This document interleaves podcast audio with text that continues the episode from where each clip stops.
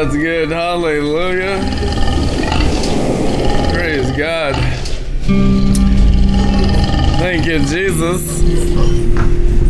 You guys doing all right in the glory? it's like a baptism of joy today. Glory. We thank you, Father, for this time together in the praise and worship of the name of Jesus Christ, the name above every other name. And at that name, let everything named in heaven and earth and under the earth bow right now. In Jesus' name. Uh, thank you, Father. We take authority over the devil and the accuser of the brethren himself, and we cast him out of our midst by the living waters outflowing from our spirit. In Jesus' name. Glory. It's a good day to be in the glory. Oh, we love you, Lord. Shocking new measurements of joy.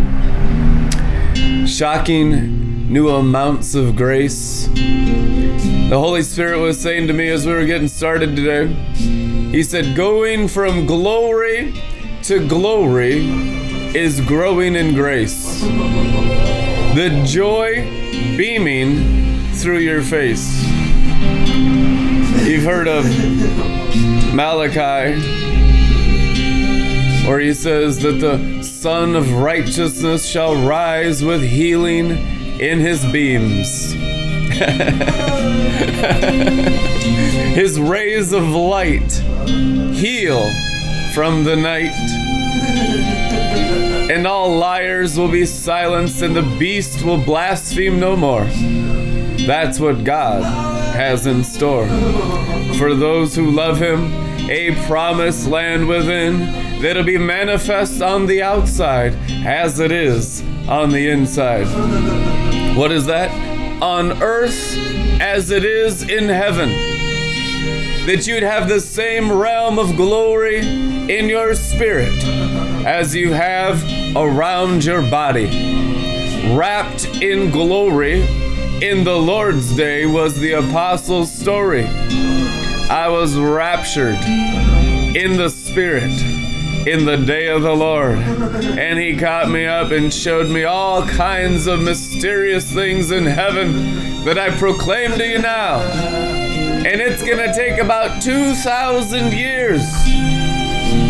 Apostle John in Revelation, 2,000 years to expound on what the great apostle saw in heaven with the angels, with the cloud of witnesses, with God the Father's glory, with the glory of Jesus, with the glory of the angels, with the glory of the seven spirits of God, with the glory of the great glory on the throne, and everyone lauded him gloriously, and everyone in the temple shouts, Glory continuously. Glory. This light is our salvation. Jesus Christ said in the Bible that I am the light of the world. In me there is no darkness at all. Aren't you glad he got himself into your body? That there's a part of you in your spirit that has no darkness in it at all? That's the part where Jesus dwells. He wants to take territory in your spirit, in your soul, in your brain, in your thought life, in your bones, in your will. He wants to increase His will and let us decrease our will. What did the Lord say? Not my will, but yours be done. That's how we have fun in the sun and get undone from religion in the midst of wild animals, no doubt. There's one right there, Jesus. He's the wildest one of all. you know why? So we don't have to live submitted to the fall. That's why he's wild through it all. Freedom from the fall, freedom from the devil, freedom from madness, freedom from demon possessed people attacking us nonstop for 20 years, peace within our walls, peace within Jerusalem, peace in our souls, the God of peace, crushing all 200 million demons through human flesh and blood because that's where they are, if you haven't noticed. Some more discreet, some more obvious. Some people can discern the obvious ones, some people can't even discern the obvious ones. They think it's just a human being acting crazy. We need discernment, which is wisdom. Discernment is wisdom. If you don't have wisdom, you can't tell if it's just a human being's brain or a demon controlling their soul. And it's usually both. It's both the brain being all chemically out of balance. You know, there's a natural manifestation for spiritual possession.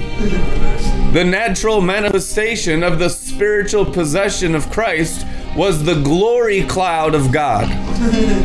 was signs, miracles, and wonders, deliverance for the Gadarene demoniac, deliverance for the woman at the well having five husbands, and the man she's living with now was not her husband.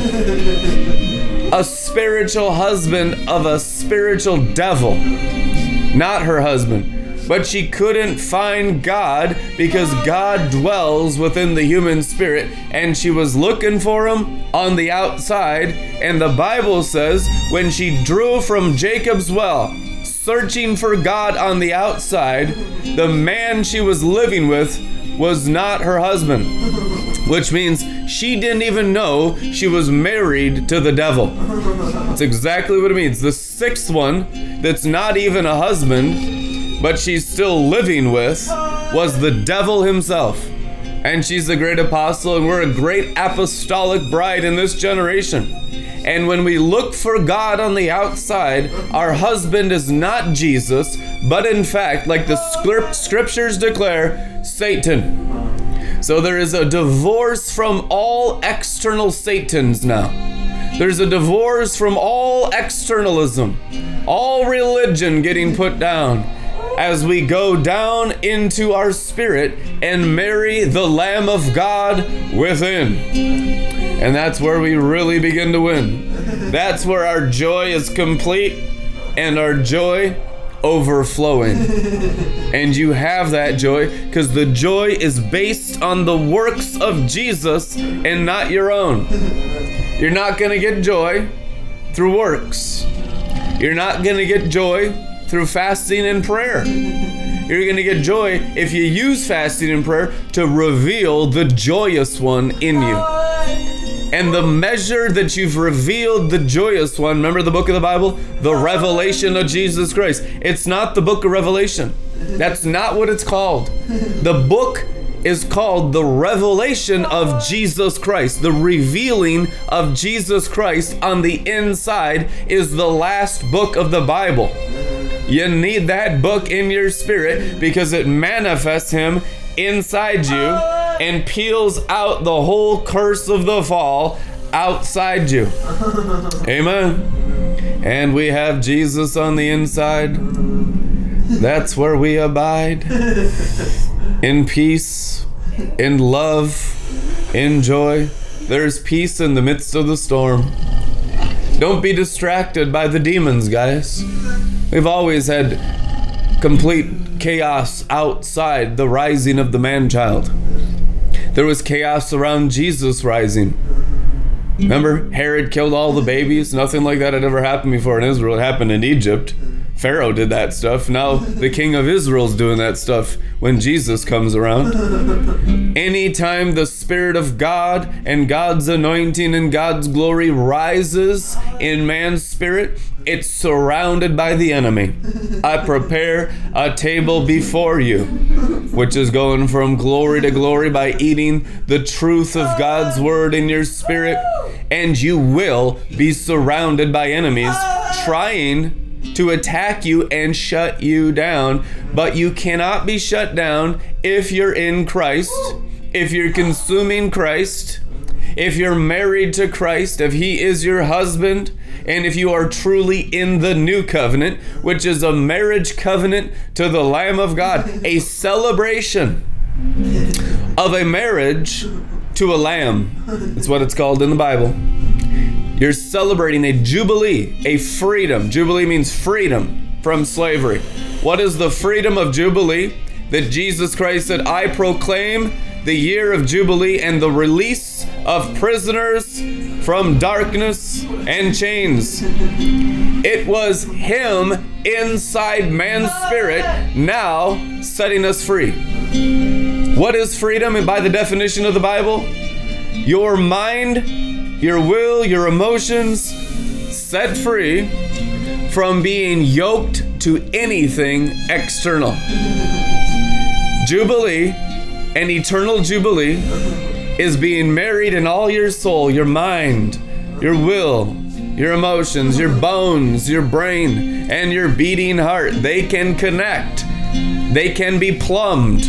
There's a plumbing of God. Revelation is also called mechanics in prophetics. So there is a mechanical connection through the Word of God when revelation is released to connect your souls to God in your spirits. It's called ingraftation. He uses these terms in the Bible to help you understand how your soul will be saved.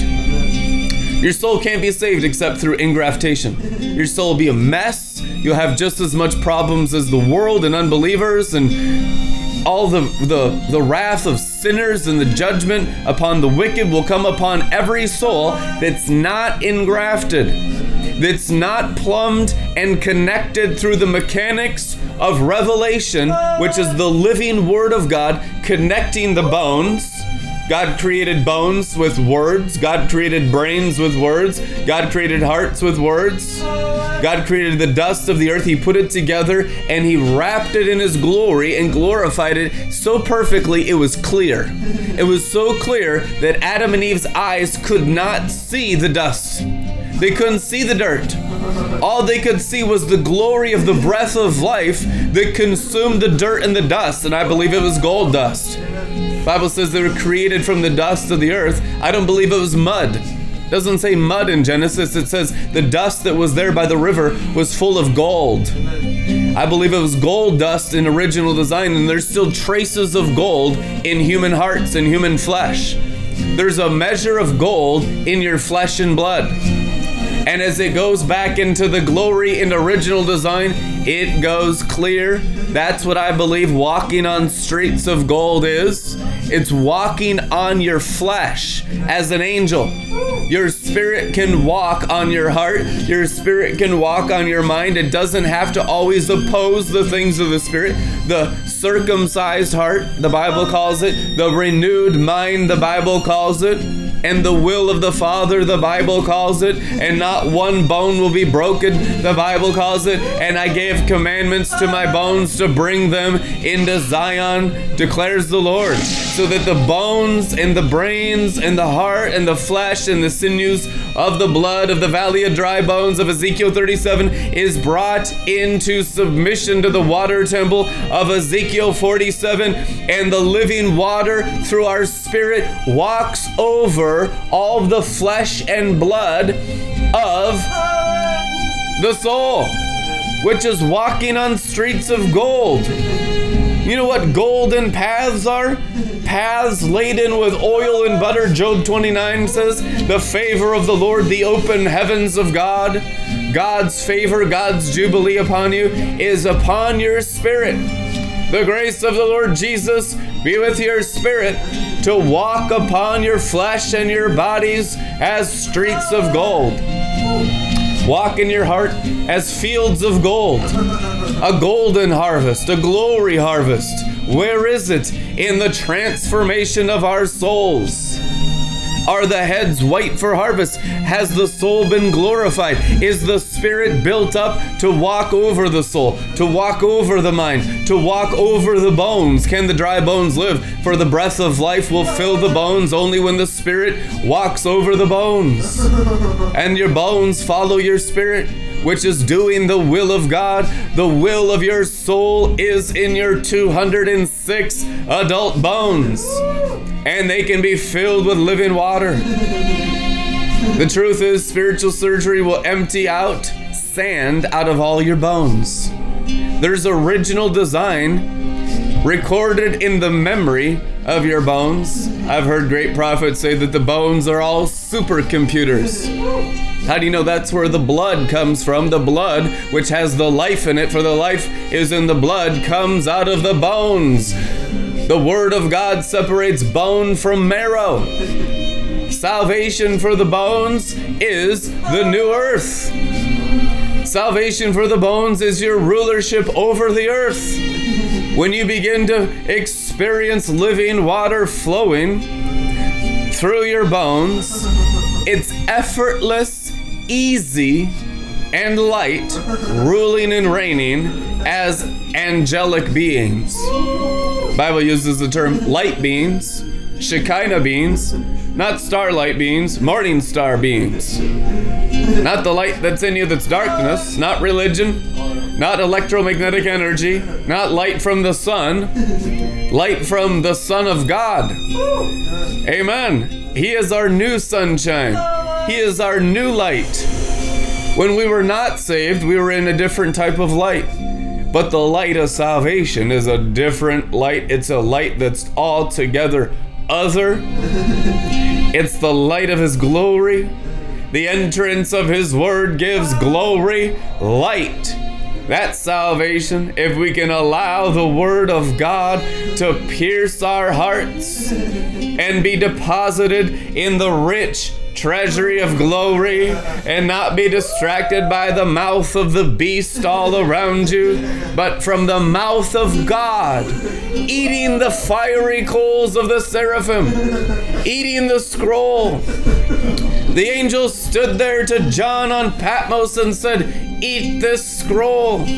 Devour the word, apostle of God. Devour the word, apostolic bride of God. Devour it as a scroll.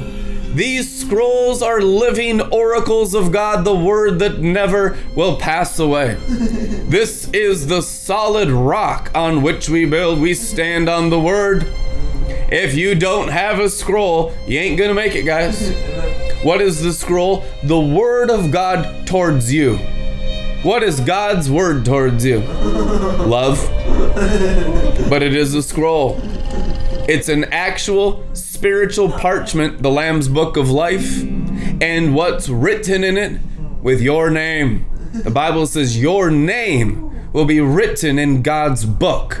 I have written all your works in my book, and you shall fulfill them all. Psalms 139 it is written. Before you were born, I wrote out your works and all your days in my book of life and by the Lamb of God and His Spirit given generously into our hearts, we shall fulfill what is written by our Father. You get so possessed with the glory of God, it's hard to do anything else. This is no longer a struggle because we love God and we've given our souls and the control of our brains and our bodies to the Holy Ghost. Jesus Christ said, Who loves me? Those who obey my spirit those who obey my commandment. The Holy Spirit is the commandment. The commandment of the new covenant is personal. It's not written on stone tablets. It's not written in dead letters and dead men's books. It's written and spoken by the living God Himself who created the universe. The commandment is obeying and following and loving and walking with the Spirit of God. The Spirit of God is the commandment of the new covenant, and those who love Him love obedience to the Spirit of God. For they alone are the children of God, the Bible declares. We love you, Holy Ghost, in this place. every battle against every liar and distractor in all the world be given to the Holy Ghost. Such a relationship with the Spirit of God that Jubilee comes out like rivers upon the dead and demon possessed and disobedient and the lawless and the liar and the practitioner of magic arts and the murderer and the adulterer and the fornicator and those who love living a lie, which is those who love their life. Those who love their souls love the curse of the fall. They hate Jesus. They all claim to be Christians. You know how many thousands of times we've dealt with people like this, goats. Bible calls them goats. Jesus called them dogs. Was a derogatory? No, it was a description of spiritual activity. It was a description of what their soul does in the spirit, and it is accurate. Jesus told the truth that the unbeliever's soul was working with dogs, and wherever a demon throw meat, that's where the dog would ran and bark. Just follow around the flesh, follow around lust and pride, demons controlling their souls. Jesus Christ of Nazareth called that activity dogs, and so did the great apostle Paul. These Judaizers that want to bring you back under the curse of the law are dogs. His exact words in the New Testament dogs. What they do is they follow closely the commandment of their father, the devil. They do the Father's, their devil's will. If he just throws them, he can yank their souls. He'll just tempt them into some kind of sin somewhere, and they just run over there. They run over there, they'll speak the devil's words. Dogs, they bark all the time. That's the activity of the demon possessed soul, of those whose souls are controlled by demons. They're dogs. And those who are in the demons in the higher realm, they're the sorcerers. Sometimes these sorcerers are fallen angels and fallen archangels, principalities. Sorcerers doesn't just mean men and women on the mountaintops of the seven mountains. There are also sorcerers that are angels. Satan is a sorcerer, a spellcaster, a practitioner of magic arts. When Jesus Christ called the Pharisees the sons of the devil, he was saying you are spellcasting using religion to control human minds, just like Satan, your father, who taught you how to do that. They were trained in the magic arts, and they thought the magic arts were Judaism. How many Christians today are trained in the magic arts and think magic arts are Christianity? An abomination. A practicing of words from the beast. It's all communication from the soul, and the cross is for the soul. Kill the whole thing crucified with Christ, which is crucified with the glory of God, so that the Spirit of truth in our spirit, the voice of many waters, and the rivers that flow out of our hearts may communicate more accurately the Word of God and strike down the liars into the lake of fire and strike down the distractors into the lake of fire. You know the lake of fire is? Sanctification. You get a baptism of fire. You know, baptism means water or liquid substances. Lake of fire sure sounds a lot like a baptism, doesn't it? But for irredeemable spirits from Satan's kingdom, it's eternal torment and judgment. But human souls can be saved. So the lake of fire for a human soul could possibly be their sanctification if they repent and love Jesus more than themselves. You can't be a disciple, you can't even be saved except by loving Jesus and denying yourself, picking up your cross and following Him. These things aren't optional. It's not like Jesus said, hey, for you goofy people that are just loving sin, here's purgatory. There's no purgatory, amen. but I did order a bunch of 14 day candles from the Catholic Supply Company of St. Louis on the Mississippi yesterday. As I like burning candles, and they had the the Catholics have the best candles. I said I didn't even know they made 14 day candles. How many hours is that? That's like 4,000 hours. I'm used to these little 50 hour candles. I'm we're stepping our game up. We're getting those thousand hour candles. I didn't even know anything like that exists. We started out in the days of small candles. Seven golden lampstands, very small, because our faith and obedience of our spirit was small. And we did not despise being small. We were not ashamed of being small. I remember being born again in 1999, telling the staff members at Minnesota Teen Challenge, I feel like a little baby. I feel like a little baby. And I did. I looked like a baby. It was showing me what I looked like in the spirit. I looked like a little newborn baby. When you get born again, your spirit looks like a little baby. It's true. And we were just goo goo and gaga in the glory. It's good to be a babe in Christ. It's good to get born again and be small. Enjoy being small. If you don't, you can never get big in the glory. You have to enjoy the grace in every level. If you want to jump ahead into age 30 Jesus and skip ages 1 to 30, guess what happens? You don't have the marriage clothes. And you have to go down back to your actual level. As it is written in Joel, and none shall break rank, which means they won't try to be something they're not. They'll be their accurate spiritual level, and they're not going to be ashamed of it because the process is glorious. Growing from glory to glory is glory. Amen? And what the wonderful thing of maturing in Christ is there's a greater wisdom of the light. There's a greater knowledge of the glory, a knowledge of the light. We've had the knowledge of the night, now we're gonna have the knowledge of the light. We've had external knowledge to just to kill everyone. Now we're gonna have internal knowledge of the river of life to heal everyone. For the leaves of this tree, which is the knowledge of the glory, is the healing of the nations. It's the healing of the flesh. It's the restoration of all things. The devil protests every step of the way. Get used to it. People come around apostolic ministry, RLM, and they're not just they're not used to this kind of level of opposition. Get used to it. This is how you get your full armor on. In the vanguard of the armies of the living God, you have the best armor because you need it. Because you have the highest level opposition. Ragtag armies back there in the inner court, outer court, they got armor.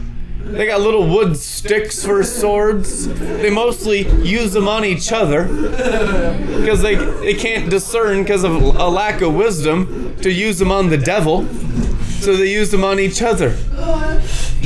Like people condemning signs and wonders. Yeah, people in the charismatic church condemning the drunken glory. I mean, it's like condemning the merit, the marriage supper of the Lamb. It's condemning the promised land that's evidence with wine grapes. Joshua and Caleb brought back wine, and we're like, no wine, that's the devil. Not that much joy. That much joy, we might lose control. We might lose our ministries to more mature believers than ourselves because we're insecure. A lot of insecurity amongst Christian leadership. That's why they got to control everything. That's why they limit the amount of the Holy Ghost.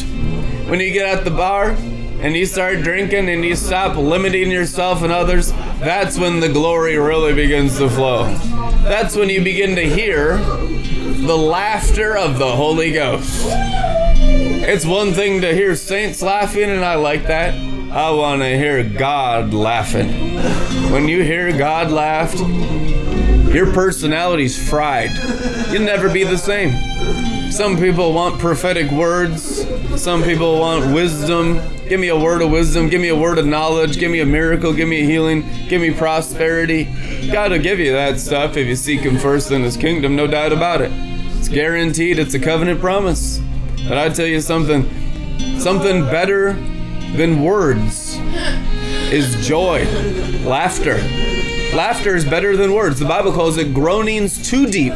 Too deep for words, which means it's deeper than words.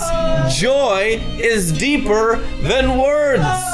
Salvation is deeper than communication. It's a depth that can only be expressed with spiritual emotion. Just a beaming face. It communicates the gospel perfectly when you're shining in joy. Babies can do that before they learn how to talk. Which means even before you learn how to speak out of your spirit, which is perfect communication, you can beam forth in joy. You can beam forth in love. Your light can do the talking before your avatar, the flesh of your tongue, the flesh of your throat, your vocal cords, before they're even formed, your spirit's talking. Talk to people's spirit. Talk to baby's spirit. They can talk. They can talk. They can talk. Every spirit can talk. And hippies love this. Trees can talk too. Amen. Hug a tree. Trees can talk, bees can talk, seas can talk, skies can talk. Everything in creation, the Bible says, praises Lord. The Bible says, all creation longs to rejoice. Does that mean it's going to speak English? No, it means it's going to communicate joy, which means that's a groaning too deep for words, which means how deep in the spirit do you have to be to communicate with animals? What did you call me? No, like coyotes and stuff.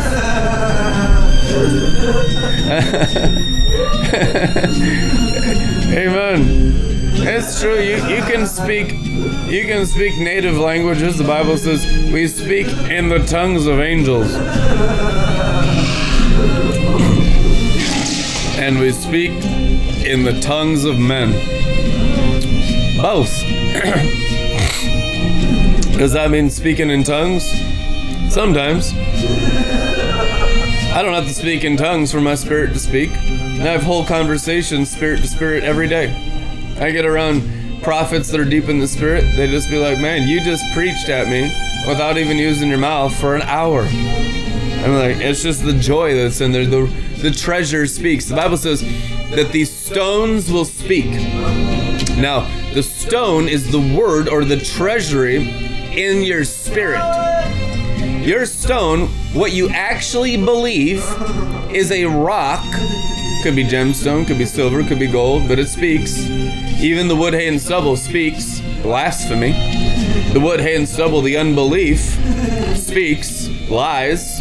There's a liar in the garden. Last time I checked the Bible, the little liar in the garden has become a red dragon in the sky, so just pukes lies on everyone. Most people believe the red dragon in ignorance. We're at war, truth war, and it's a spiritual war. And our faith is the victory over the devil, the Bible declares.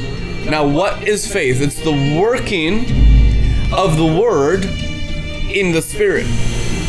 Store up treasures in heaven how does the word save you? You're saved by believing the word of God. That's how salvation comes by hearing, hearing by the word of God. It is written. You have heard and believed, and now you obey and you follow the word.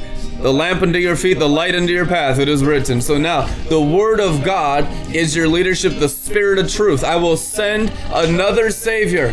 John 15, the spirit is the truth. First John and you will follow him into all truth, and the truth will set you free from your soul. So you only follow a little bit until you have enough truth where you want to go live in some lies. They love the lies, which is loving the soul. When you love lives, you love your life. If you love your soul life, you are following the devil. Every believer does it. And a lot of them do it in ignorance just by getting into religion. It looks like Christianity you got to be real wise to discern your final enemy. Rarely have I even found a prophet can discern our final enemy, which is Jezebel, because it looks exactly like perfect charismatic Christianity. To the undiscerning, unwise, it looks exactly the same as charismatic maturity. But the root is soul, or Babylon, rebellion, witchcraft, instead of spirit, Christ in you, the glory. It's a different kingdom, but to the untrained eye, it looks the same. So that's why we need this training for wisdom, which is what Proverbs says wisdom is discernment and spiritual insight. It's the ability to divide asunder soul from spirit. And those who are led by soul are all led by devils, guaranteed 100% of the time. But if you're led by a spirit, your soul follows your spirit. That's what walking the path of the Lord is. The path of the righteous that shines ever brighter to the full dawn of day is the soul yielded through crucifixion by the word violently enforced upon the goat of the heart. The heart is a goat. Oh, buddy, if this heart is not burnt up, you know, the heart will change forms on you. When you're first completely stubborn, know it all Pharisee, which everyone goes through all these different levels of opposition of the animal kingdom, of the birds, beasts, and reptiles that no longer bear the image of God. They're called 200 million demons. You'll bear their image on your heart, and you use the sword to slay them in your heart. Jerusalem is the altar of the world, Jerusalem is the human heart in prophetics. You have the New Jerusalem, which is the born again spirit. So you're constantly sacrificing the new covenant animals upon the altar of Jerusalem, right here in the heart. This is the chopping board. This is the threshing floor. Ruth and Boaz. She never got to Boaz until she went to the threshing floor, which is dealing with her heart. The soul must be dealt with severely. For, I mean, just a thorough, constant cleansing, not a one time dying. The Bible says, a dying daily. This is the priesthood, guys. Welcome to the new covenant. It's the threshing floor of the heart. And it's fun to thresh because that's how you get the wheat and the harvest, which is the fruitfulness of the Spirit, up through the soul into the mind. And the mind that's not controlled by the Spirit is in total insanity, as you've seen demonstrated out there thousands of times. They're crazy when the Spirit of God has not risen in their heart. Their minds are in madness. The mind of madness. We need the mind of gladness. How do we change minds? We bear fruit and fruit that lasts. That's the only way.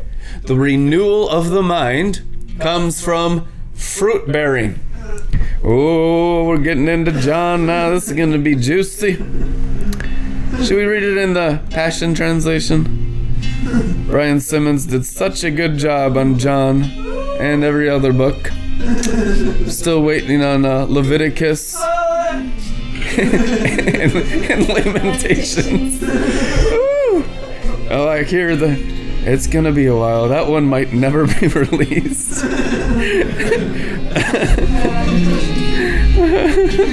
there's, there's no lamentations in the new covenant.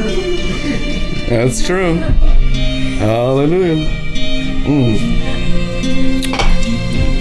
Well, anyway, sorrow may last for the night, but joy comes in the morning. That's in there. There's some joy in Lamentations. Jeremiah was a drunken prophet. Jeremiah is one of my all time favorites. Let's get into John 16 here. I have told you this, a lot of stuff, so that you would not surrender to confusion.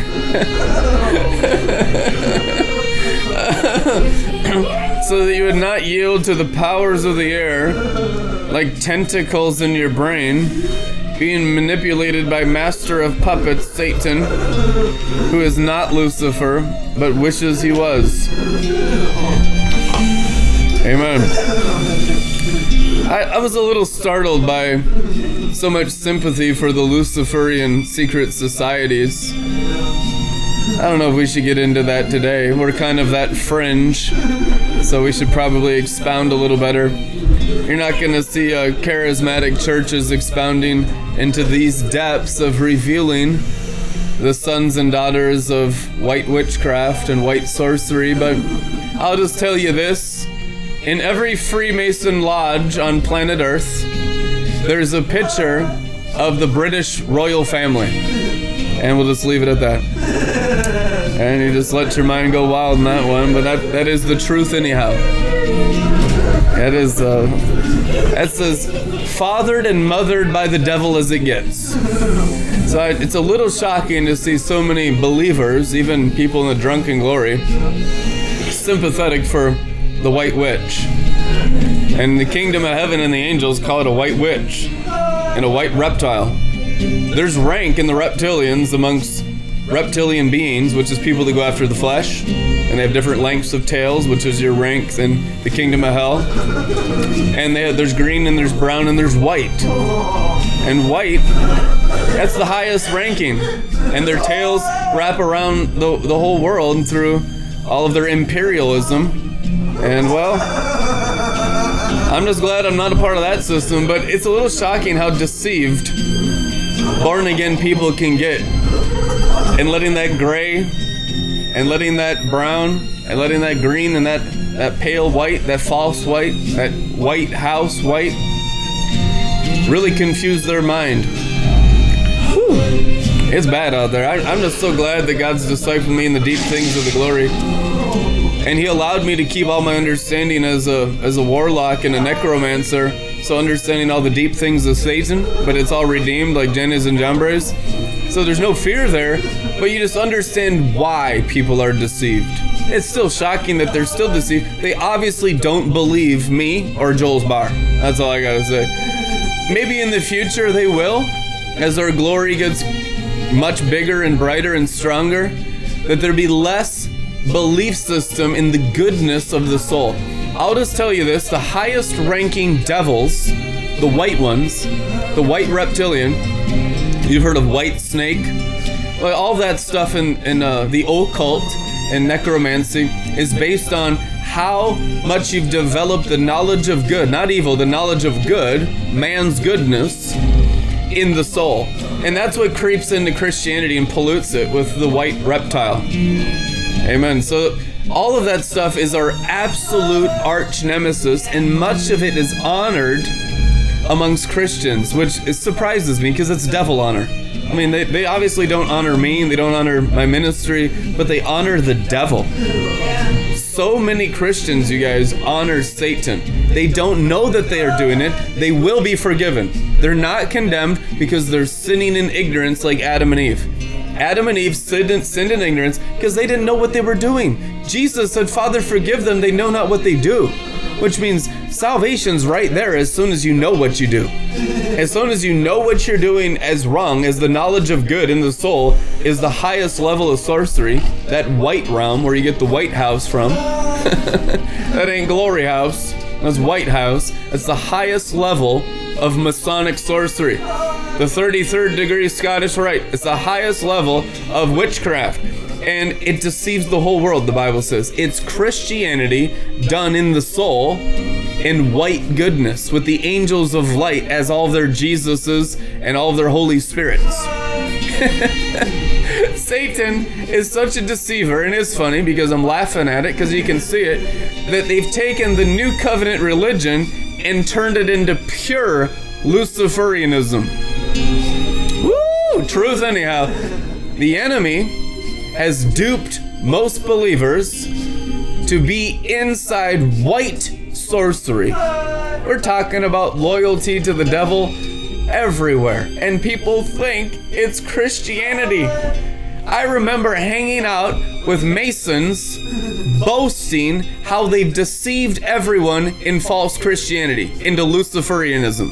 This is known amongst warlocks in the USA, and you have them in every county, every city, in every state, in all imperial British nations that were conquered or influenced by London.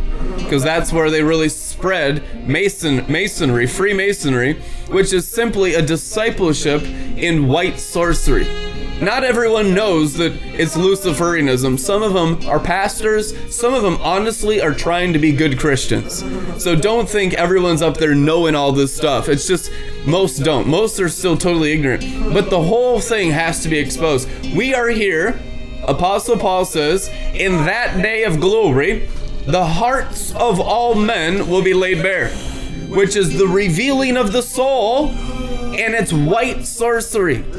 My arch nemesis is white sorcery. That's what Jezebel is.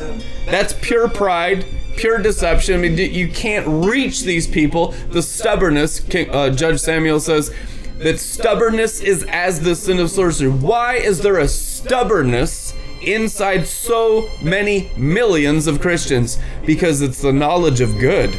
It's not the river of glory. It's not the river of life. It's not the third heaven. It's the second heaven and the wandering stars in their souls. So they say no to the Holy Spirit because they have a false Holy Spirit running their souls.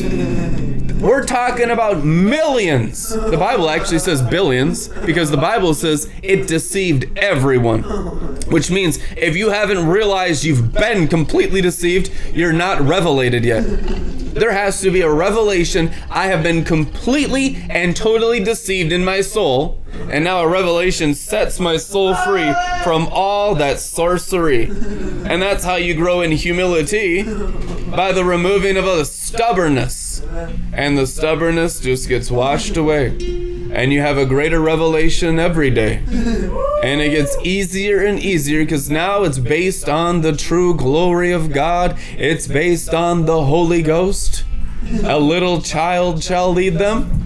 That's a prophecy about being spirit led now. Isaiah 11, a little child shall lead them. Well, hallelujah. the purity of an innocent virgin child. The Holy Spirit is the spirit of virginity. You know why we have fun? Because we're led by a child. If you're not spirit of God led, Uh, in your spirit of religion led and a spirit of an angel of light led, you don't even know what real Christianity is. We need to be led by Isaiah 11, a little child. It's a description of Jesus and the Holy Ghost both on earth. We want mature leadership that has it all together, suit and tie, you know, looking really sophisticated, looking really prim and proper. We want to be led by mature men. We want to be led by successful women on Forbes magazine. Now, because the soul, they say, Give us a king. Israel cried out, Give us a king. And Samuel was grieved because they wanted to be led by man and not by the Spirit of God. That's what it is. To this day, the demonic aspect of the fall of man and woman's soul, they want to be led by the maturity of the soul. They want to be devil led. Give us a president. Because the soul wants the maturity of the soul to lead it in, in goodness. Total deception. Total deception, guys. You need to be led by a little child and get saved again. Salvation ain't a one time thing. You need to get saved over. We get saved daily. Your mercies are new every morning. You need to get all the stagnancy, the complacency that I've already got. You don't got nothing together. The river's flowing. Nothing's together in the river. It's a river of living water. The problem is you're trying to get it together as if that's Christian success. You're trying to go into bondage again. The soul is so dull, it looks at success as it's bondage. We need Jubilee. You know what Jubilee is? Everything ran by living water. So no one can get stagnant in the soul realm ever again. It hasn't happened before, but it'll happen with the people that forced it upon the planet, a Gideon's 300, that bring the floods of the days of Noah. That's what we're called to do right now. Get people out of their minds into the Spirit in the day of the Lord. I was raptured in the Spirit in the Lord's day, the apostle said.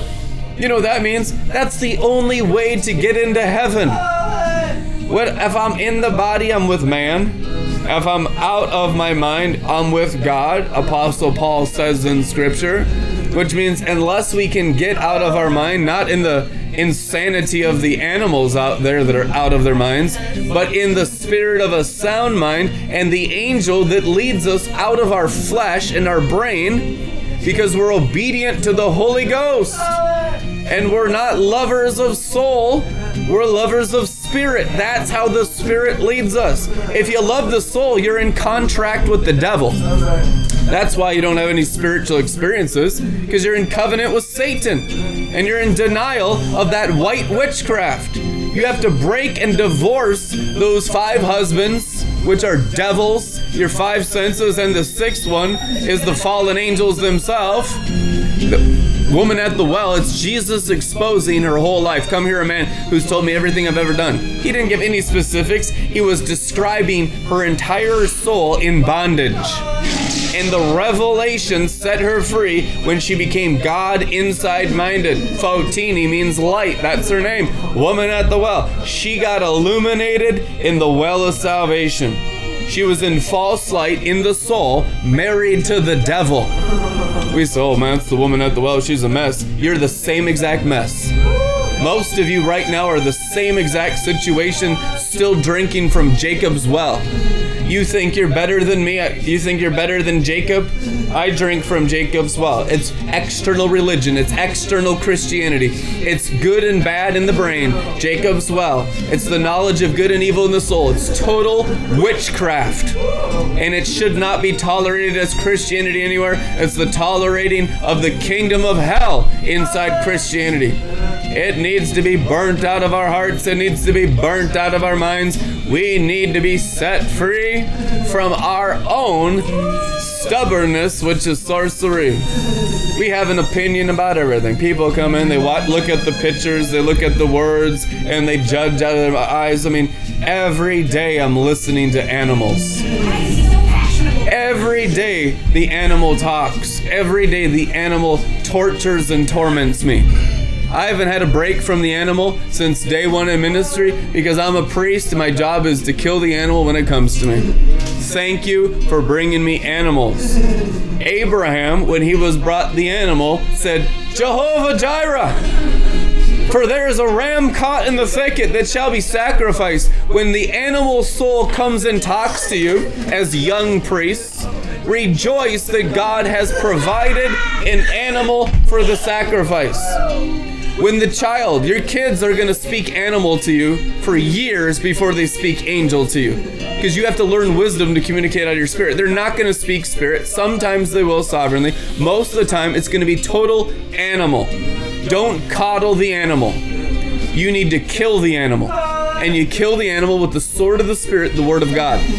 Be a priest, use the word, and shut down the curse of the fall in your midst. If you tolerate the curse, you get no inheritance in the blessing.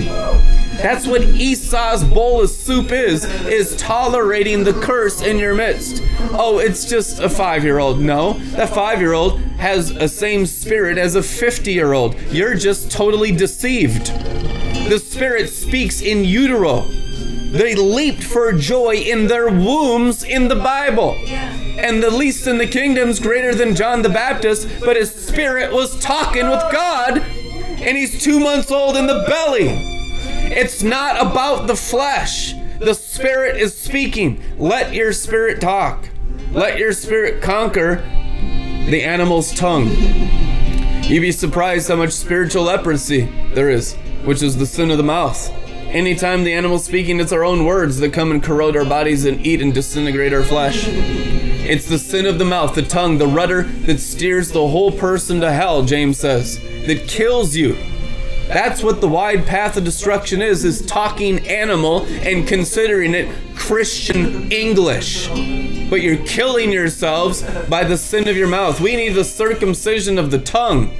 Our lives do depend on it. The decisions you make and the quality and the standard you apply to your tongue, your heart, your brain now will steer the course of your life. The decisions you make every day are steering the ship of your body. I look at people that made bad decisions one, two, three, four, five years ago. They are so far gone to the devil by bad decisions, it's like they're not even alive anymore. It's like they've gone deep into hell. And it was just those decisions back then. It's a reaction to some kind of teaching or preaching. It's a reaction to the prophet or the apostle that just offends the animal. Because the animal's always lived. How dare you kill the animal and practice the new covenant on the animal? How dare you try to heal my spirit? How dare you love me? If I have loved you more have you loved me less, which means the animal will love you less as you have practiced agape upon the soul. It is written. But when the spirit's regenerated, the spirit loves the same as Jesus. Love to love, spirit to spirit, iron sharpening iron, true fellowship can only be amongst the spirit parts of you. I said in the Bible, the Bible says, no, no one after the flesh. You understand that? Is there a person in your life you don't know after the flesh? I mean, most Christians have, can't even fathom what it is to know someone without the soul because they've never even been out of the soul. That's why we need the declaration of Jubilee. 99% of Christianity is in the soul realm right now. We need Jubilee out of soul into spirit. It's never happened before. As soon as the apostles died, they're building up their spirit, went all soul for like 1900 years. With a few exceptions, they usually burned them at the stake as witches. They usually killed them as heretics. Truth. They excommunicated them, even in the 20th century, starving them to death, like John G. Lake, who died of starvation.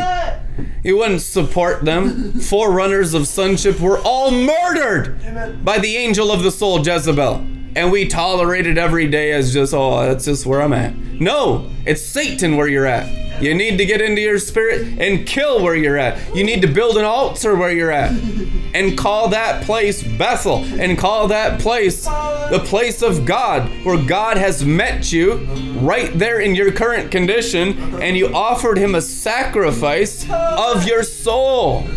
Amen. You can build an altar. You can carry your cross. Follow me with the cross. The cross is the ability to bring a sacrifice on an altar in you, any place you're at in this world. You have the cross right now. You have an altar right now. Burn something on it. Kill a part of your animal on it the part that the Spirit of God is touching today. He won't touch it all at once. You'd die. You'd physically die. He's just going to touch the areas that He wants to increase in now, like a little child. He just wants those parts of you little at a time, and as you get more used to His ways, you can have more at a time. More of the Holy Spirit requires more of an altar, an altar in your heart where you bring sacrifice. Then the external sacrifice is easy and light because you're already sacrificing your whole soul. But if you're not sacrificing your soul, you can't even become a cheerful giver because your soul is only selfish because it's unsacrificed to the Spirit of God and the altar of the cross that He's given your heart. Thank you for a cross in our heart. Without it, no one will see the Lord. No one will ever become a disciple. What is a disciple? You cannot be my disciple unless you pick up your cross and follow me. It is written.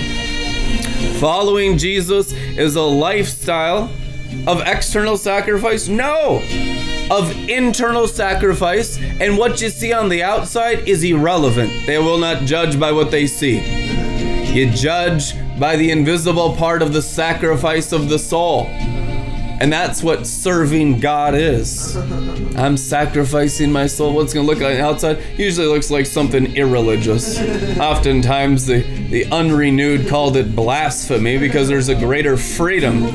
You begin to sacrifice the goat in the soul and all the animal forms of image bearing of birds, beasts, and reptiles in humanity's blood flowing through all humanity, equally the same. Whatever image comes through there in those hieroglyphics of crocodiles and birdmen and all the different fallen angels that flow through the bloodlines of the blood curses and the blood covenant with the fallen angels. They will die on the altars of your hearts. That's what the new covenant priesthood is. When they flow into you, because you're a part of humanity, you have human blood but you're a priest of the new covenant in the midst of sinners, which means you're learning how to sacrifice in that river Nile. Moses brought a sacrifice into the Nile. What did he do? Turned it into blood. It's a type and shadow of you sacrificing in the human blood river called the Egyptian Nile. That's your altar. That's where you burn up the crocodiles, you burn up the frogs. Out of their mouth flowed frogs. You know, revelation, what does that mean? An uncircumcised heart. That's all it means. That there hasn't been a priesthood there to burn up the lust in your heart because you haven't built an altar and sacrificed on it. When you do, you can't find a frog if you wanted to. How hot can your heart burn when we walked with Him along the way? Burning up our hearts on fire. The fire of the Word, the fire of the Holy Spirit, the fire of Jesus Christ. That's what the morning star is. It's the altar of God rising in your heart. It's not some kind of mystical pleasure, it's an altar for the animal. And if you don't kill the animal in it, you don't get any mystical pleasure because it's all spiritual flakiness. This thing is a priesthood, guys. God's a priest. Hebrews calls Jesus the high priest, which is a definition of an apostle. The apostolic is the high priesthood teaching people how to sacrifice their souls to the Holy Ghost. And most don't do it, they run from it because they live in a false Christianity, which is being good in the soul, which is a submission to the fallen angels and a forfeit of the Christian birthright. Amen. We need repentance more than ever. repentance out of Babylon. It's commanded. When the scriptures say, Come out of her, my people, it's talking to us today. To come out of external Babylon the Great Christianity. Oh, Babylon the Great Christianity is the most identical to apostolic Christianity. It's the most deceiving thing Satan could ever build. He built it. But Christians let him build it. You didn't have to let him build it. You put the stamp of approval on things outwardly when you judged it. You start judging the works of the devil as, you know, this is good works. These are good works. They say, oh, Judas Iscariot, he wants to bless the poor with all of that money. Those Christians bless the devil, they bless Satan. Satan loves to deceive people through unrighteous works of lawlessness and religion. Oh, like he cares for the poor. He's the spirit of poverty. Satan is the principality of poverty. Just go through the Bible Belt in the South. There's parts of America and Oklahoma that's worse than Mexico. It's astonishing what religion has done to destroy America. And we've done very little against it. Most of us are still worshiping an external Jesus in America. That ain't gonna get the job done. Only drinkers, only drinkers that have fully sacrificed on the altar of their heart, their thinkers will get the job done. Everyone else completely irrelevant. They're tossed to and fro by every wind and wave of doctrine. It's the that's the aftermath of those that are really disciples. Most Christians aren't Christians at all. They're just tossed around by what's going up going on on the top of the mountain. They just get the overflow. There's nothing original. They don't do anything. They just get the overflow from the mountaintops. Abraham brought Isaac up to the mountaintop, and everyone down below's been reaping from it ever since. God the Father brought his son onto the top of a hill and slew him, and everyone else been reaping the benefits ever since down the mountain. Amen. And if we love him, we'll climb up the mountain and just be selfish up there. oh, how can this cross bless me? Hear my prayers, Lord. We only pray for cars. We need to pray for Joel's bars. and we go up that cross and we enjoy the sacrifice. Oh, it's fun, man. It's fun growing in the priesthood. It's good to be intense with you because your life depends on it. Most of you, without this intensity, would just your souls would be destroyed. You'd never be taught this stuff your whole life. We are going to raise the standard of the priesthood of Melchizedek of the perfect gold and the crown of the high priest and king of Israel, Jesus Christ. This is the standard he held to himself. This is the revelation of Jesus Christ, and his bride will have the same standard, nothing less, nothing more than the exact likeness of Jesus Christ through and through, of how to be an offering for God the Father and others. We rise. You know why we rise?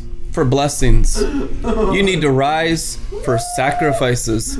You don't rise for blessings, that's the devil. You rise for the cross. You rise to be killed more for more of God to get through your souls. You know, we climb Calvary. People climb Calvary because it's like that's where I'll transfigure and live forever. You never live forever with that attitude. You climb Calvary, climb in Mount Zion, you pick up your cross and follow him up the hill, which is glory glory to glory for a greater death to self. That's what love towards God is. It's the measure you've died to self is the exact measurement of the angel that measures how much you love Jesus. You can measure the amount that every believer loves him. It's the measure that you've climbed Calvary and died on the altar of your heart for him, with him, for his kingdom, for his Father, and for whatever his will and desire and pleasure is. And then guess what? It's always perfect, so you get all the benefits and you get a better and better life automatically if you live uprightly by that description. That's what uprightness is. That the heart is slain for God's pleasure because you're climbing Calvary not for your family, not for blessings, not for money, but for God the Father's glory to be pleasured in your body. Some of you will be denied blessings because of how much greed is in you. And you just need to be burnt up because you're full of the devil and mammon. Some of you aren't going to get the blessings that you think you deserve. You're going to get a bigger cross, and that's necessary to learn wisdom. That's only temporary, but you're going to get that. Wisdom kills beasts. The beast won't be blessed. The beast doesn't get money. The beast doesn't get success. The beast gets an altar to death. And until you learn to thoroughly kill it in you, God can't even bless you because God is love. God is not going to bless an animal that you're serving in your souls. He hates the devils, birds, beasts, reptiles. We serve them in our mind, will, and emotions, mostly in ignorance. Sometimes we feel, I think that's a demon. But other times we're just totally unaware because of a lack of transformation of our souls. As your souls transform, you're more and more discerning and wise to teach like Solomon on the animals. he was teaching on all the good and the bad and the ugly of the natural realm from the glory realm. For the glory of Solomon's temple was so great, the Bible says the priest could no longer minister by reason of the cloud. So that's a wisdom of the glory, teaching and communicating on the works of flesh, and in the flesh, devils. Oh, he understood the works of devils. You study Solomon deeply. It actually says that he commissioned demons to build his temple. He put the enemy to work with his wisdom. Yeah, it's true. I believe. I believe in it. And I'll believe until the Lord says you don't need to believe that. I'd rather be in error in faith than error in doubt and unbelief. you know, that's just, it's always safer that way. To be gullible and be like, oh, well, what's the problem with wanting to believe something like that? Jesus doesn't have a problem with that. That's zeal. He loves zeal. I love zeal. People come around to believe all this stuff, and most of it's true. All the crazy conspiracy theories and stuff. But you just need to change your perspective from the realm of the glory. you need to make sure you're you're walking with the Holy Ghost, because the Holy Ghost will say the wildest stuff to you. Revelation is wild stuff outside the tameness of the animal soul. Revelation comes through killing the animal soul. Because something has to be pierced, something has to die for revelation to rise in you. Revelation comes through sacrifice. God only shares his secrets with his friends, the Bible says, which means a friend is someone who obeys my commandment, and my commandment is that you pick up your cross and deny yourself. The denying of self is the open door to unlimited revelation. If you haven't denied yourself, that's why it's just animal every time we talk. We still love you, but you'll ne- you've never spoken any living word to me yet. and that's a lot of people.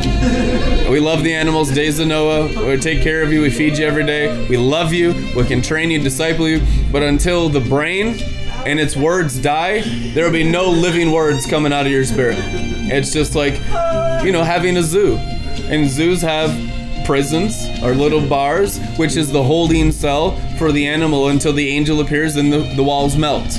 But the laws for the unbeliever are the laws for the animal. And this isn't the law of Satan, this is the law of Jesus. This is how you manage animals in a government of divine love before they're angels. Because only angels get freedom to walk through walls. Jesus, in his resurrection form, didn't have the prison bars of the limitations of the flesh. It was just no walls. He didn't have a zoo. There was no zookeeper. He's the zookeeper himself because the flesh is completely overcome in the resurrection.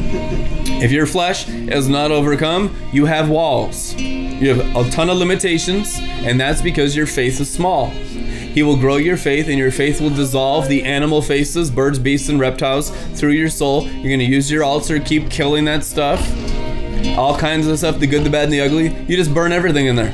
You don't allow the stuff that's good to live, like Saul. That's how you lose the kingdom in the Bible.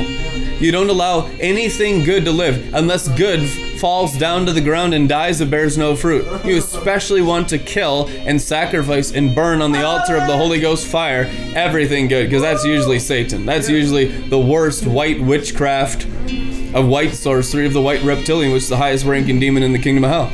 You want that stuff to burn the most. For the true white, with not the Antichrist white, you want the white throne and not the White House. Amen. You don't want white politics of the reptile. You want the white glory of the increase of his government and peace. There shall be no end. Of what? Of the increase of the glory.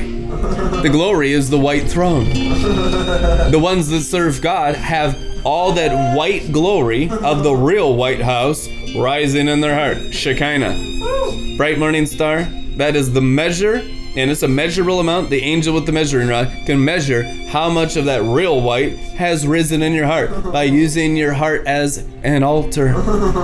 We need to get right with God. I can see people getting on their knees and weeping right now because they've been so wrong in religion. They've been serving fallen angels as Jesuses and Holy Spirits. They've been soulish. They've been in the whore of Babylon and thought the whore of Babylon was the kingdom of heaven. That's Many Christians, guys, many, many, many believers think being inside that white witchcraft is being in the glory. Lying signs and wonders came out of the false prophet, it is written. External stuff, they never get into the spirit. They never walk amongst the seven golden lampstands. Only through the cross. I am the sheep gate to the glory of the Father. You will get back into the Garden of Eden through my cross, and you will have your own cross, and it will be the same cross as you climb Calvary, which is the measure of glory getting through your crucified hearts. See, the cross to say, oh, it's an altar, self denial. No, it's the, the bandwidth of how much of the river is getting through you. The width and the heights and the breadth and the depth of the love of God that's in Christ Jesus. Say that 10 times fast. Breadth, width, height, depth. That's a miracle. That's groanings too deep for words right there. Amen. Nice little shallow patty cake message tonight for our false Christian group. Oh, we're getting stronger in the glory. Ha ha ha. A real soldier is incapable of offense because they're annihilated. You can't offend a dead person. You could taser them a hundred times, they won't even move or twitch. They're not going to curse you. I have been crucified to death with Jesus. If that stuff's still irritated, it's because there's sin in your soul. Tons of it. So you need a ton of altar works, which is a ton of priesthood, just to burn that selfishness and that animal life that horror Babylon right out of you. Come out of her, my people, which means I'll burn it out of her. We'll burn it out of our people. We will. And the measure that you burn it out is the measure of the angelic rod of love, which is your greatness in the kingdom. You can't burn the soul out for the spirit to rise. You've never loved anyone your whole life. What's really sick is most people have never even loved their kids because they're only in the soul. The soul is incapable of love.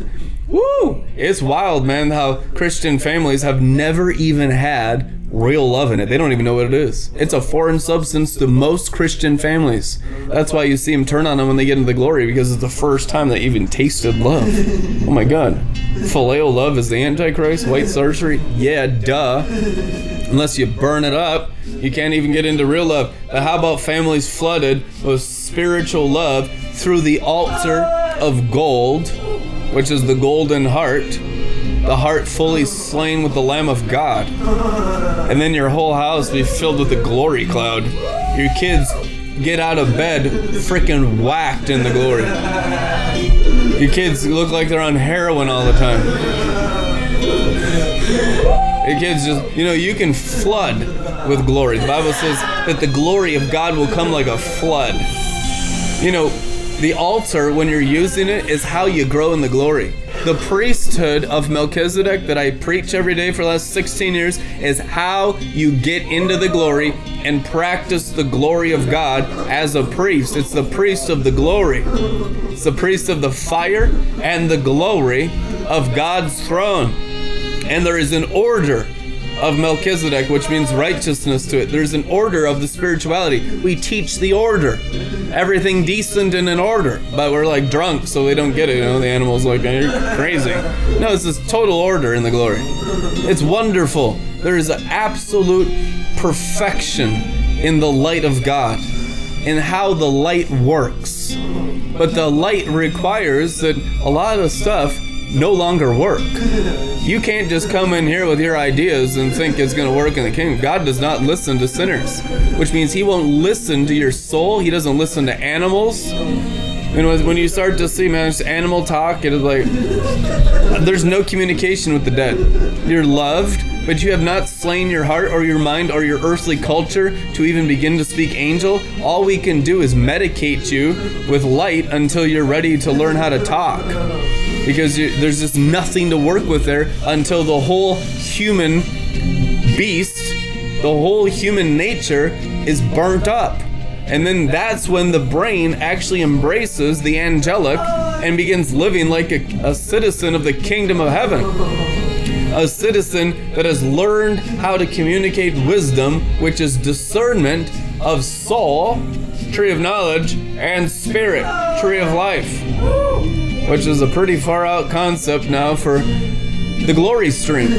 Even in the glory stream, I tell you the truth, we're cl- most closely related in the branches of Christianity to the glory stream, but we're even quite fringe and sometimes persecuted from those groups because I'm telling you, God's going to do something completely outside of the box, like the Garden of Eden and he's anointed me to do it so there's no rebellion in it. Trust me if it was easier and i could have thousands of people just in some kind of everyone established doctrine that's not controversial you know how much easier that would be? It's instantly thousands of more partners. All that stuff was offered to me already years and years ago to sell out into some kind of lukewarmness that doesn't offend everyone. Just be a biblical teacher you know and a, a communicator of truth, but not be a prophetic and not be spiritual, not pioneer anything, you know, all that stuff can burn up and go to hell.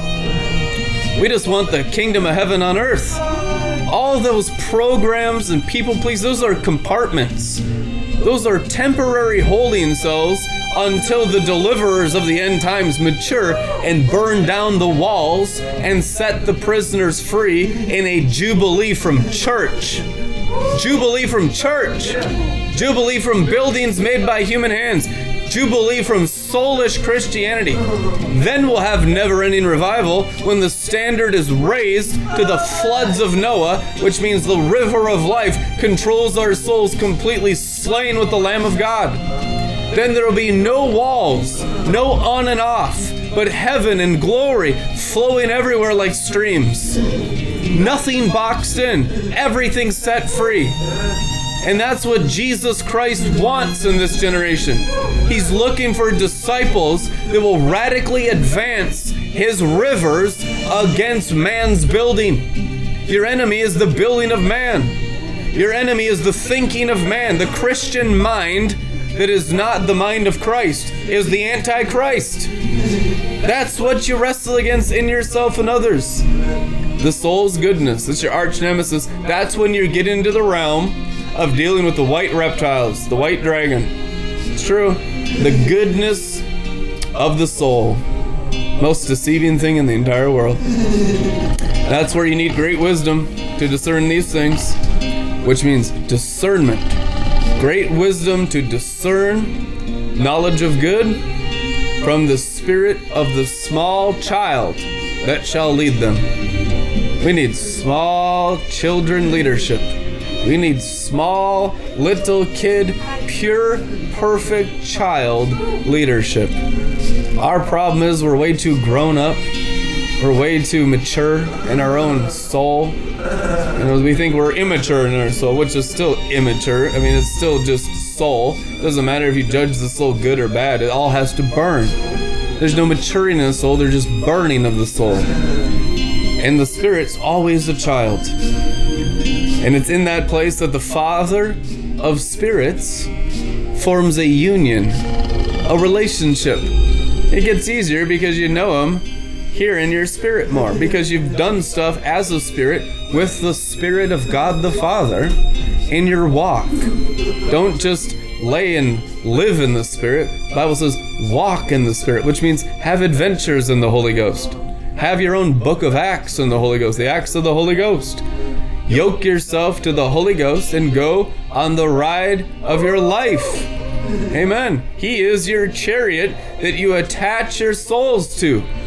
There's a chariot that's often empty that He wants you to ride in here in your spirit. That's God's will for your life. Hop in the chariot. Where are we going? I'm not telling. You have to just obey. Walk by faith, drive by faith, just get in the back seat and be a volunteer in the day of the Holy Spirit's power. Amen. And it's going to be good. And only people that have ever tried everything else and just are done with sin, done with worldliness, done with soulishness. These are only people wild enough to ever become disciples. You need to come to that end to become a real disciple. That I will hop in the chariot of the Holy Ghost. The chariot is made out of the Godhead, Father, Son, and Holy Ghost, and that is what lordship of the soul life is. Amen. And your chariot wheels drip with oil. Not your chariots. The chariot of God drips with oil. That's when you get unlimited favor, unlimited grace for those who are in His control. Those who are controlled by the Spirit of God get the what? The blessings of the peace of God. What's the shalom of God? All provision, all blessings, everything. They get everything because they've allowed God to be everything.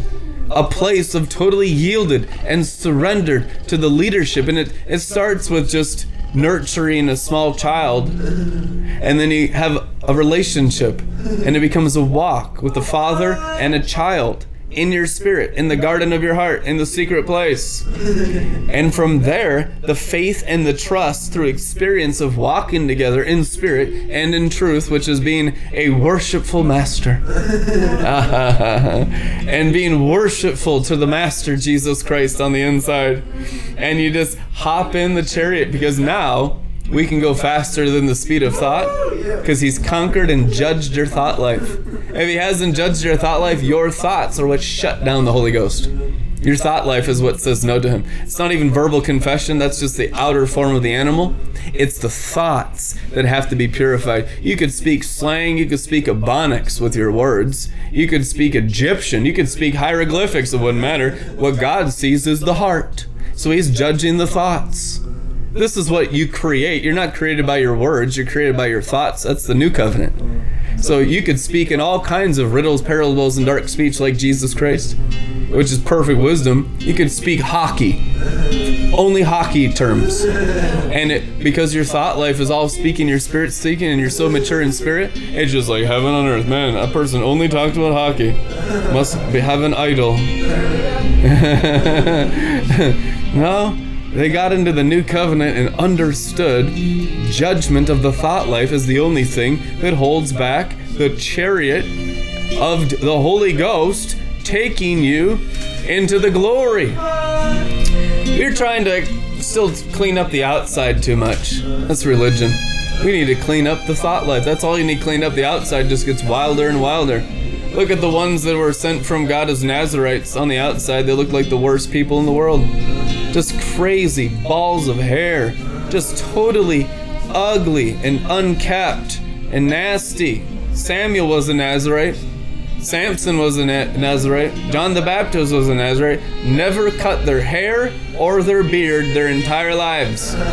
Just totally unkept wildness in the outside realm, which was for our understanding of what perfection of the internal realm looks like. Perfection here in the thought life looks like total wildness, even sometimes chaos. There's a chaos glory. There's a wild glory. There's an unkept glory. You're just not inside any prison in the thought life because the thought life is the judgment of the fallen angels.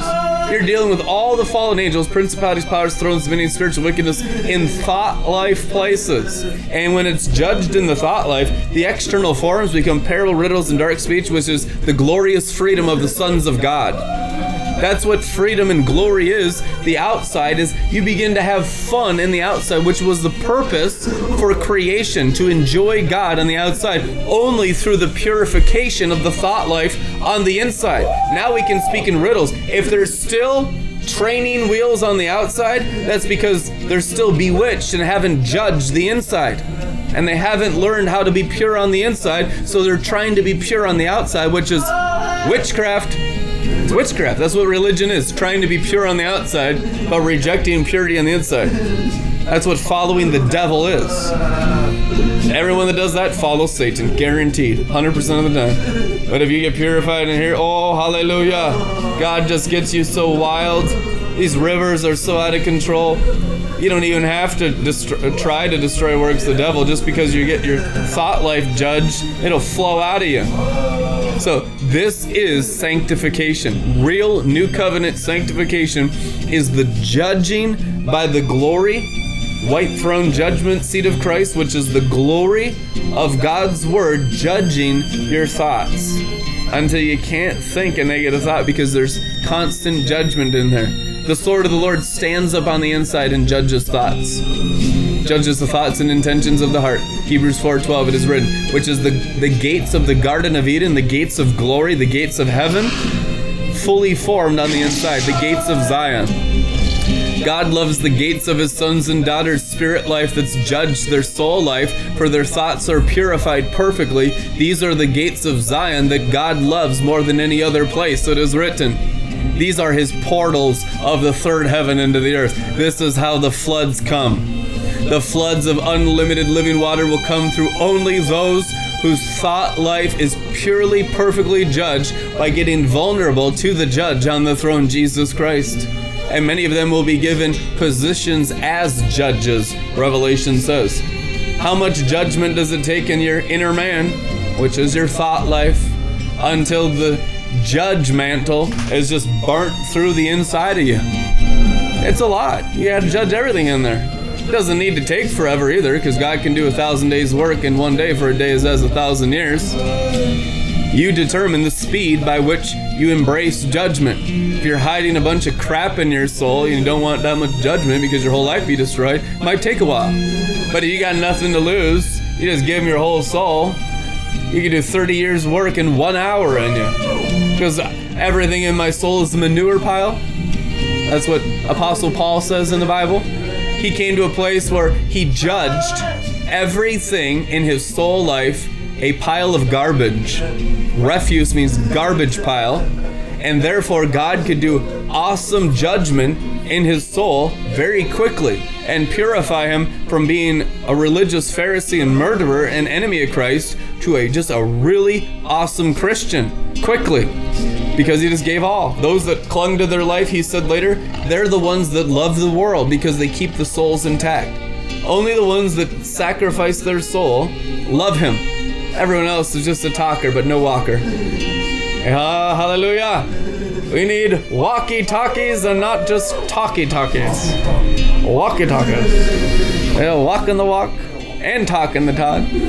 And you can talk the talk with your walk in the glory, walking on your flesh and your soul. You have tremendous persecution if you do this.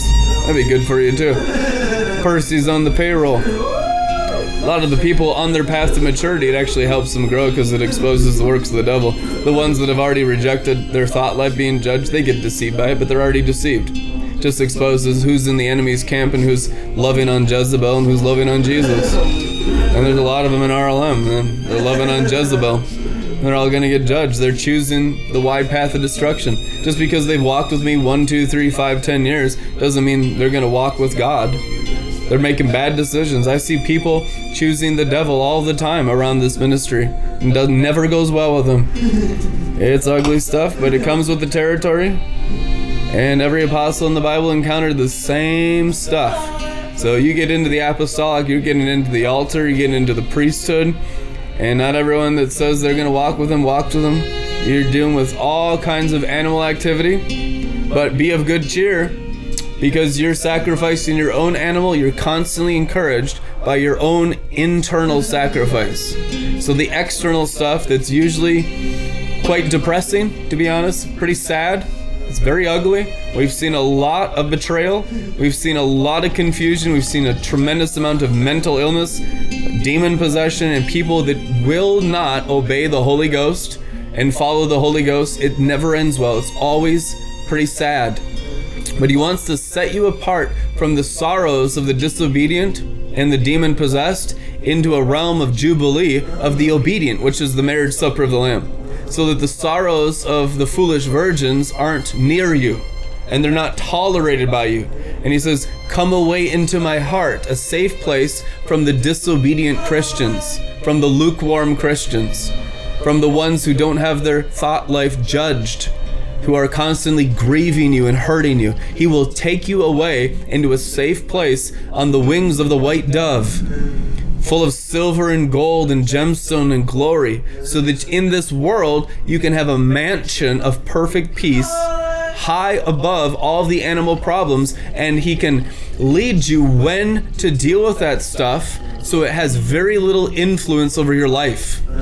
God can produce a promised land for you in this world. That's one of the most irritating things to the devil is that Jesus Christ and his death and resurrection have prepared paradises. Real paradise promised lands, not in the third heaven, but in the second heaven and the earth and under the earth, fountains in the great deep, not of places of any darkness, of perfected glory, of perfected sheepfold, for our spirit, soul, mind, and body, our houses, our businesses, our priesthood, our families, our relationships, even for our cities eventually. There'll be refuge cities where the whole city is in these paradises that the Lamb of God has produced. But because of wandering stars, not every place is going to be a paradise. Some places will choose hell and it'll get darker and darker. Minneapolis is a refuge city. It'll get brighter and brighter. The places where the sons of God have been positioned by the Spirit of God will get brighter and brighter. There will be real Goshens, promised land cities, realms. It could be in the country, it could be in the cities, wherever the Spirit leads. We need to be Spirit led, which is the law of the new covenant.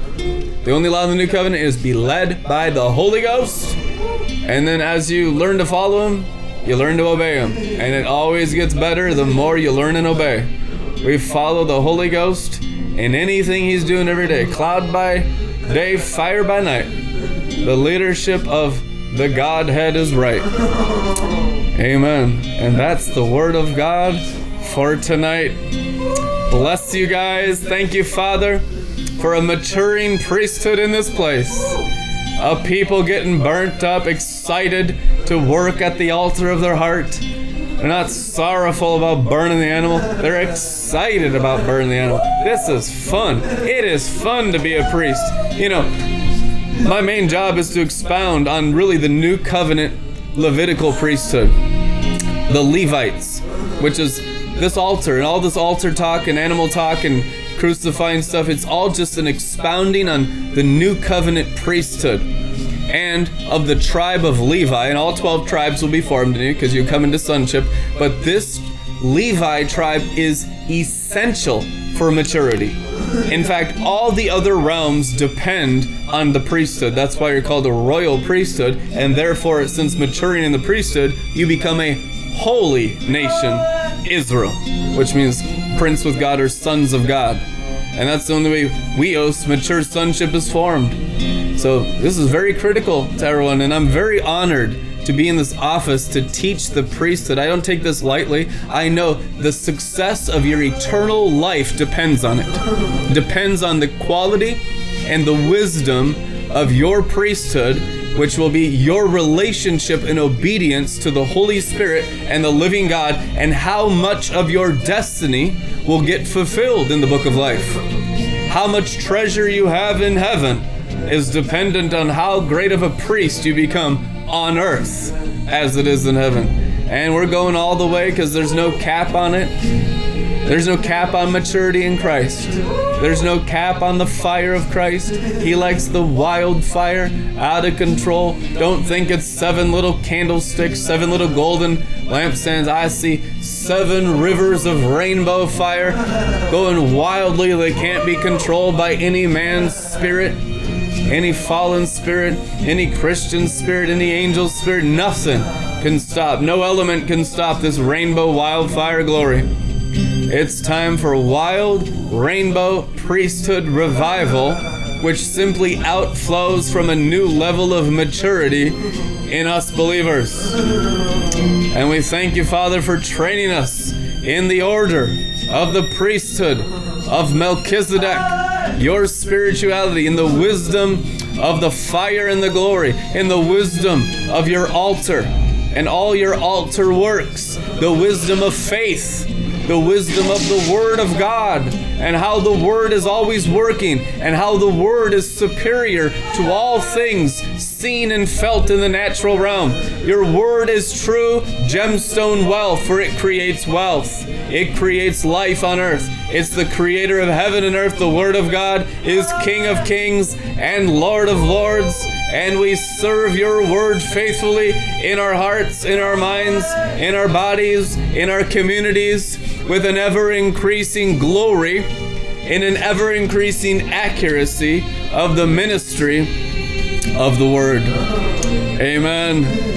Be a blessing to this ministry. Support this ministry, not just with viewership and faith, but also with physical finances. It's important for your participation, whether it be great or small, in the leadership of the Spirit of God in your lives. Bring in financial sacrifices into the apostleship, into the tribe of Levi, into the training of the priesthood. To value these things more than silver and gold is a huge test in our young years as priests. May you pass your tests, lose all your greed, lose all the covetousness, lose all the lust in your great sacrifices for Jesus Christ. And let your sacrifices be received by God as a fragrant offering, as they're called. Financial gifts in the book of Acts were called fragrant offerings that rose into the nostrils of God in the Bible. This is no small thing. God said it was an incense that he accepted and was well pleased with, that he moved angels out of heaven into the earth just to bless the people because of their financial giving. In the book of Acts, it is written. May that happen for every one of you as you give into Red Letter Ministries. In Jesus' name, bless you. Amen. And we'll see you tomorrow. Glory. Woo!